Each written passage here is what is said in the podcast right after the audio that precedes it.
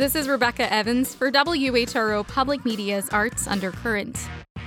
The funny in them is believing that they are real. If you don't have a sketch or a character grounded in some sort of reality, it's just surface funny when you have that believability where you can say that's just like my aunt or that's just like this teacher that I had. That's where the real laughter I think comes from. That's Courtney Richard, one of the producers of the ninth annual Panties in a Twist comedy show. It's woman run, directed, written, and acted, and ideas sprouted from the team at the Push Comedy Theater. 37 women will perform on Saturday. I talked to Courtney plus stage manager Heather Bowery about the show, its history, and the cast. We get people of all different walks of life, of all different experience levels. For some of the women, this will be their very first time on stage, and they get to be at the Harrison Opera House in front of 1,600 yeah. people. The show's in the style of SNL, so there's a bit of improv, but it's mainly written out sketches with memorized lines. Courtney talked a little bit about the sketches in the show. Some of them are cute, some of them are just funny, some are a little inappropriate or really inappropriate. We open up the scripts to any female, and it's weird how much they follow each other. So we'll get a ton of scripts in one subject area, and then we kind of weed through those. So the women look at the scripts together, fill in blanks, add transitions, and maybe come up with a theme.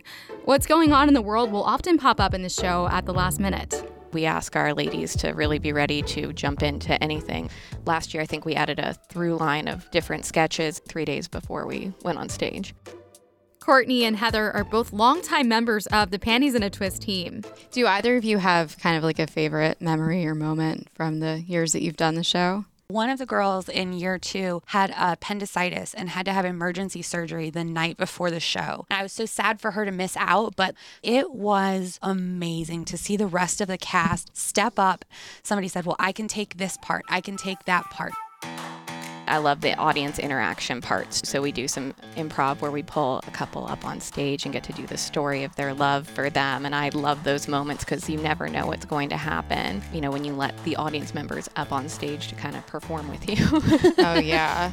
Is there anything you guys can preview about the sketches in the show without giving too much away? You can definitely count on some musical numbers, maybe some reoccurrence from some political figures we've seen in the past there's this really wonderful sketch that I'm looking forward to that's going to make people scream, I'm sure.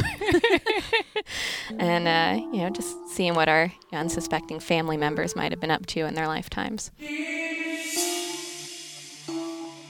Panties in a Twist is a comedy show, but it's also about empowering its performers, writers, crew, and audience celebratory humor is something that is really important, where we as a group of women can take a look at ourselves and find things to laugh about, but not in a way that is isolating or degrading or judgmental, but really taking a look at us as women and going, sometimes we're crazy. And we're okay with that and we celebrate that.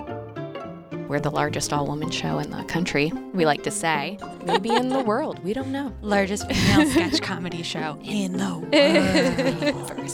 world. that was Heather Bowery and Courtney Richard from Panties in a Twist. Catch the show this Saturday, February 15th at the Harrison Opera House at 8. For WHRO Public Media's Arts Undercurrent, I'm Rebecca Evans.